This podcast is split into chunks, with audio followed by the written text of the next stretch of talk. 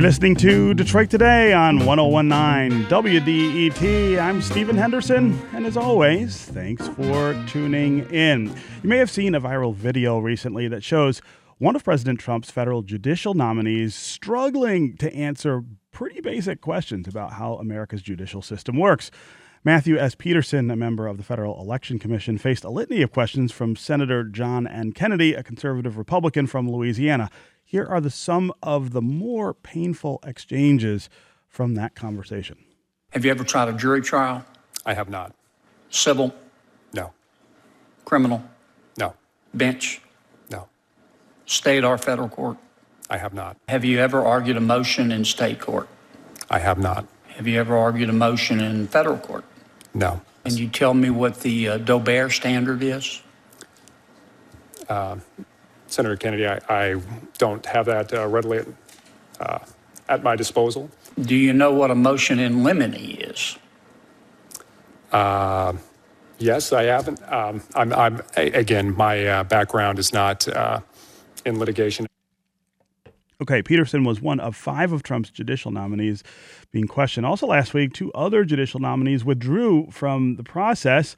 But despite these recent embarrassments, embarrassments, one could argue that one of Trump's brightest spots so far as president has been the speed and efficiency at which he's appointed people to the bench. He has been really, really successful at that. He has made a successful Supreme Court appointment, and he has already appointed eight appellate judges. That's the most in one year into a presidency since uh, President Richard Nixon. He has nominated a total of 59 federal judges, with 14 who have been successfully confirmed, confirmed so far. Trump is busy reshaping America's courts, something that he said he wanted to do during the campaign. But how are they being reshaped?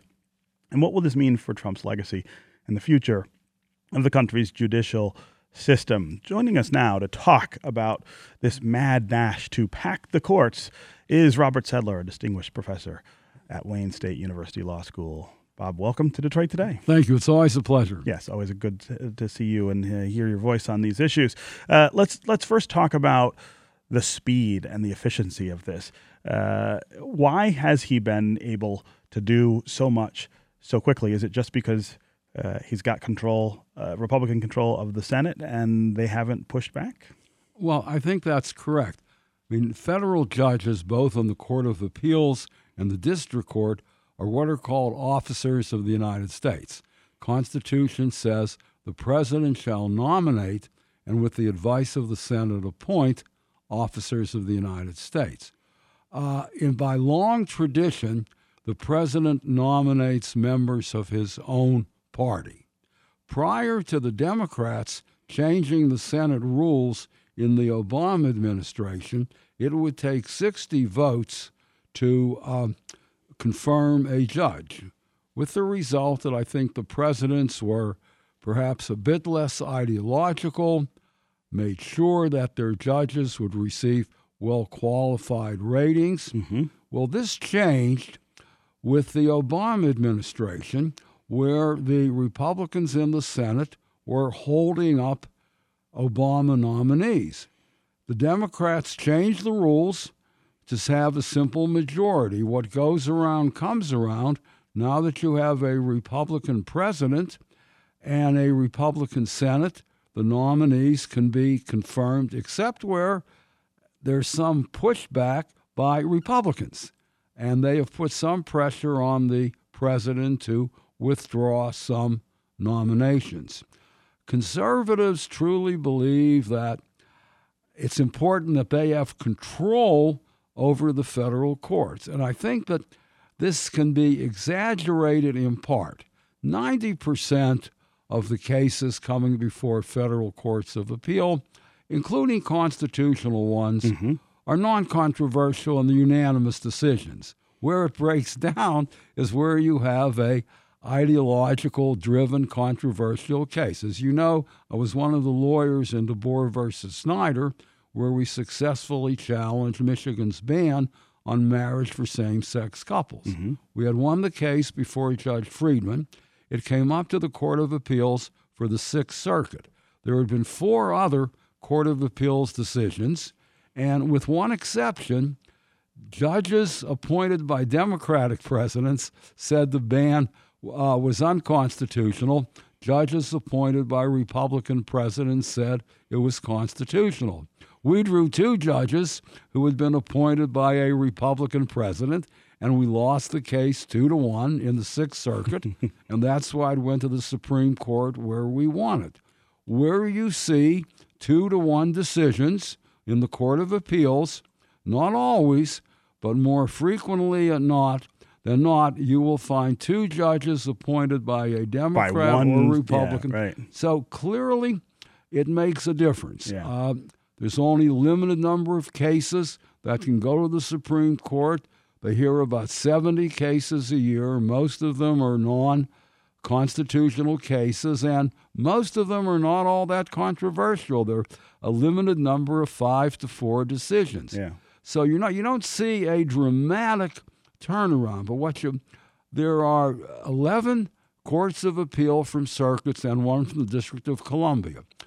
It's also important where a majority of the judges are because the full court can hear a case. It's called en banc. It means the full court. There are three courts of appeal the Fifth Circuit, the Eighth Circuit, and our Sixth Circuit, where you have a majority of Republican appointees. In the other circuits, you have a majority of Democratic appointees. I think I'm right on that. Yeah. And as I like to say, what goes around comes around. right? During One the- party packs and the when they're in power, and then the other comes in and does it right behind them. During the Obama administration, Republican attorneys general would challenge Obama regulations in, say, Texas, Mm-hmm. where that case would go to the Fifth Circuit, where you have a majority of Republican appointees. Now that things have flipped, Democratic attorney generals are suing in states like Washington, which goes to the Ninth Circuit, a majority of Democratic appointees, Massachusetts, or uh, a majority of Democratic appointees, or the District of Columbia Circuit. So what goes around comes around. Things change, but not so dramatically. Yeah, yeah. Uh, talk about the things that uh, that that are in play here, uh, the issues that are in play in the courts that perhaps Donald Trump, or other Republicans, want to move the needle on by putting these judges uh, onto these benches. there are issues relating to equality, LGBT equality. Uh, there's a lot of resistance some places, as you know, to the decision. We like to call it DeBoer, but it's really over Obergefell, uh, about marriage equality. Uh, the um, you saw a uh, there's a question coming up about whether Title VII of the Civil Rights Act of 1964, Right. which prohibits discrimination on the basis of sex, also includes sexual orientation. Right. The U.S. Court It's the next step in That's the, the next- that's the in battle. the battle for And equality for uh, clearly, LGBT. clearly that's the that's the battle. Yeah. Uh, there, the, the Trump administration has sort of modified uh, an Obama era regulation, which now will now allows employers to oppose contraception for their women employees on quote religious grounds. Right. My own view is that that is a preference for a religion that violates the Establishment Clause. A federal judge uh, has just held that the process of the regulation was illegal. So that's the kind of issue that's going to come up. Now, the media often says, well, that case is headed to the Supreme Court. No one knows what cases the court will decide, but these cases are resolved initially by federal courts of appeal. Yeah. And that's why it's going to make a difference in the cases whether you have a majority of judges appointed by a Republican president or a majority appointed by a Democratic president. Yeah. Uh, this is Detroit Today on 1019 WDET. I'm Stephen Henderson, and my guest is Bob Sedler. He is a distinguished professor at Wayne State University Law School. We are talking about judges, federal judges. Donald Trump has, in his first year, uh, been able to confirm more judges in his first year than anyone since President Richard Nixon. 14 successfully confirmed so far, and already eight appellate judges on the bench and one Supreme Court appointment. What is the reason that this is happening, and what is the implication of what's happening here? How will this change the law in the United States and the way the law affects our lives here in the United States? What do you think about uh, what do you think about the breakneck pace with which they are doing these confirmations? What do you think about the nominees for these seats who, in some cases, seem really unqualified? We heard a clip earlier from Matthew Peterson, who was being uh, questioned by Senator John Kennedy, a Republican, uh, who had questions ba- about basic legal things that uh, Peterson didn't know. If you want to join the conversation, give us a call. 313 577 1019 is the number on the phones. That's 313 577 1019. You can also go to the WDET Facebook page, put your comments there, or go to Twitter and hashtag Detroit Today. We'll try to work you into the conversation. Tell us what you think uh, about the changes, the potential changes in the judiciary uh, because of Donald Trump's presidency. Uh, let's let's talk a little more about sort of how this fits historically. Uh, as you point out, there's sort of a seesaw, yo-yo effect here, right? Uh, one party does this, and then the other party does the, uh, the opposite. But federal judges serve for life. they, they they don't have to retire at any at any point. Um, is given given how fast this has happened in the first year of this presidency, does it set this precedent, presidency up to have more of a mark on the judiciary than other than other presidencies? A lot of it depends on whether the Republicans main, maintain control of the Senate well, sure, after the yeah. 2018 election, which is likely. But see, one of the reasons why there are so many vacancies is that when the Republicans controlled the Senate in this, uh, President Obama's second term after 2014, they were very slow in confirming nominees. So there are a lot of vacancies. Should the Democrats flip the Senate in 2018, then the pace of confirmation would slow very much. So it is a political thing.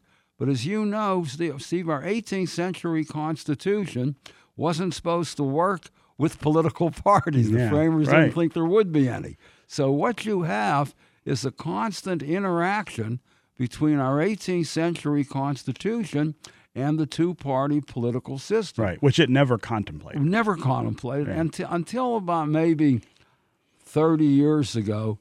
Appointments to the federal courts were non controversial. The senators had a great deal of influence, mm-hmm. and they still do yes. in a way.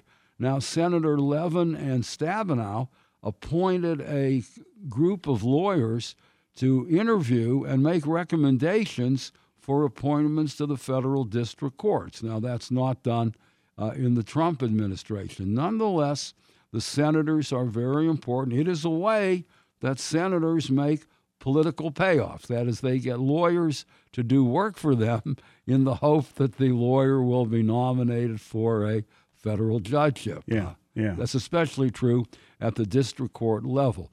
If this is politics, it is, but that is because our constitutional system is based on power of the president, senators, representatives who were supposed to be non-political. Right. That's the right. uh, d- uh, inconsistency that yeah. we have to live with. Yeah, yeah.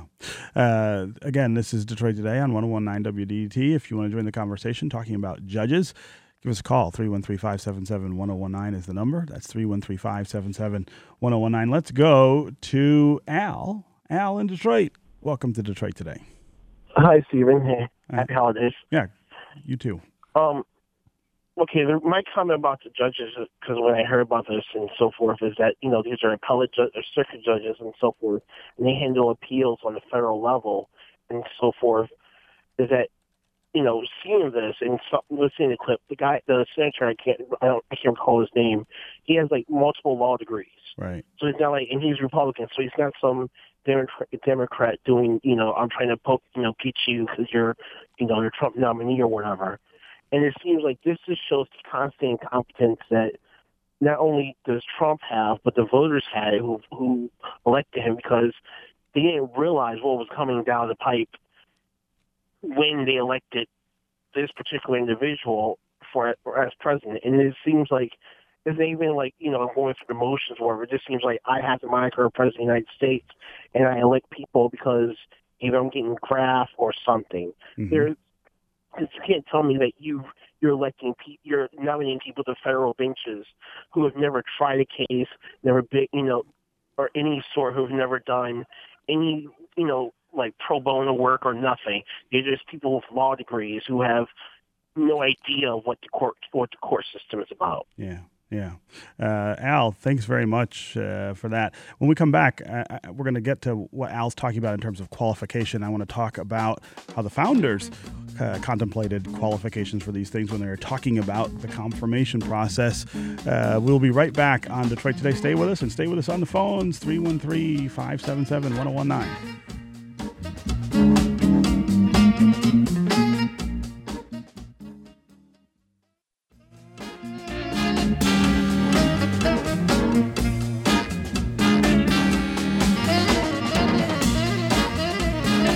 You're listening to Detroit Today on 1019 WDET. I'm Stephen Henderson, and as always, thanks for tuning in. My guest is Robert Sedler.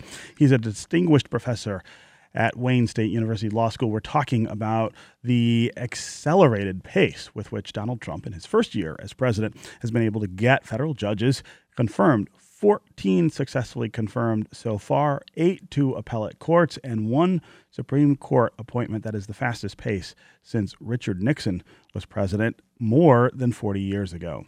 What do we think about that? What does that mean about the future of the law and the way it interacts with our lives here in America? Give us a call. 313 577 1019 is the number. That's 313 577 1019. You can also go to the WDET Facebook page and put comments there, or go to Twitter and hashtag Detroit Today, and uh, we will work you into the conversation.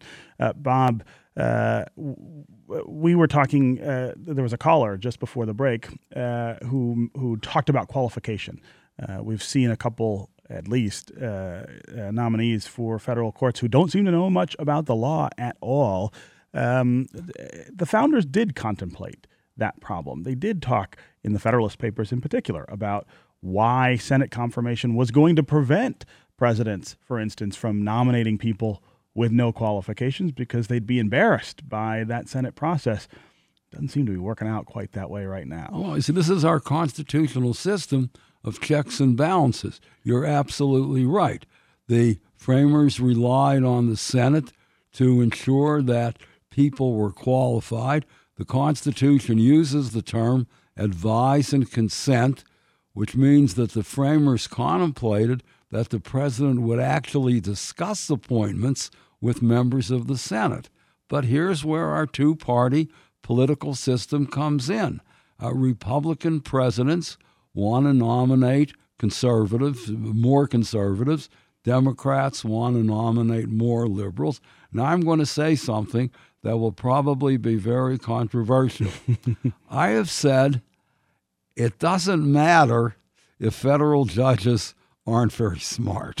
Now, what I mean by that is that Really? they all they all have law clerks, and every year I write recommendations for our top students to clerk with federal judges.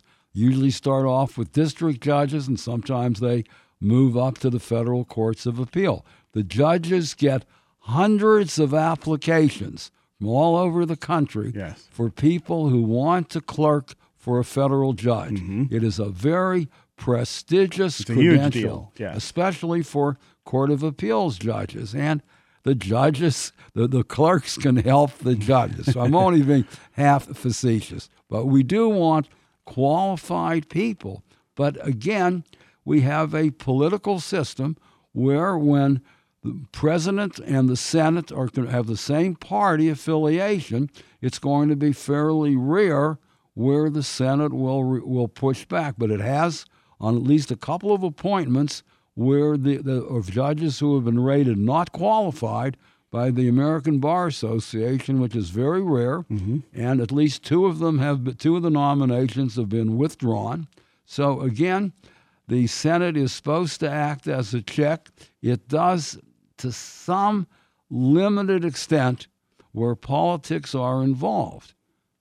Now, with eight years of President Obama, even with Republican resistance in the last two, he has added a lot of federal judges. Yeah. And some of the fe- federal courts of appeal, like the District of Columbia Court of Appeals, probably the most important, has flipped where a majority of judges have been appointed by Democratic presidents. President Trump will serve four years, maybe eight years, and he will have a lot of appointments. And especially if he serves eight years, uh, at the end of President Trump's term, you could well have a majority of judges on many of the courts of appeal appointed by Republican presidents. Yeah, yeah. Uh, again, 313 577 1019 is the number. David in Royal Oak. David, welcome to Detroit today. Oh, thank you, Stephen. Yeah, go ahead. Uh, I've been voting for 40 years, and I've always encouraged anyone I talk with to consider what the courts will look like uh, when voting for a president. But I I really feel this is one place where the founding fathers got it wrong. I don't think the you know the Senate or the Congress uh, is enough checks and balance when you've got lifetime appointments. I really feel that this lifetime appointment is I guess my question is in a two party system, how bad do things have to get before we change Before we change that? That's a really interesting question.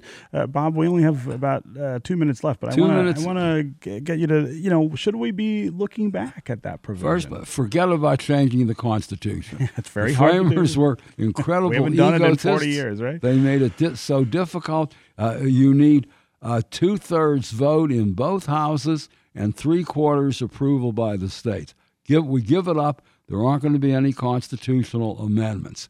You got to remember that life expectancy in 1787 was not what it is today. And I say this at age 82. I'm glad that life expectancy has has increased. So that was, an, that was another uh, another difference. But I will say this: my experience, and it's a 40 plus, almost 50 years experience of either litigating cases in federal courts or observing cases, is that most federal judges try very hard to be not only competent, but to follow constitutional doctrine as declared by the Supreme Court.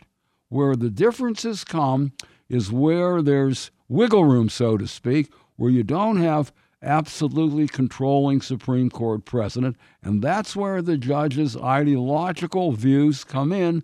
We saw this, as I said earlier, with respect to marriage for same sex couples. But you know, this is our system. It's an 18th century constitution. It operates with political parties. Somehow we muddle through. Yeah, yeah. We always seem to figure it out.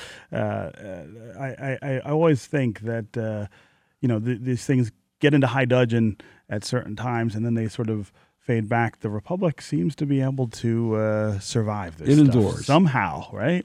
All right, Bob Sedler, uh, distinguished professor at Wayne State University Law School, as always. Great to have you here on Detroit today. Thank you. It's a pleasure. Yeah.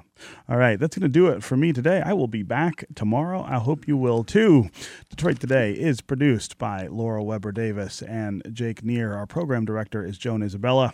Our technical director and engineer is Matthew Trevethan. And our associate producers are Gus Navarro, Aaron Allen, and Ziad Butch. Detroit Today's theme song was composed by WDET's Sam Beaubien. And remember, if you missed any of the conversation today here on Detroit Today, you don't have to miss out. All you got to do is go to iTunes or wherever you download podcasts, download and subscribe to Detroit Today. You can take us with you. Listen when you're ready.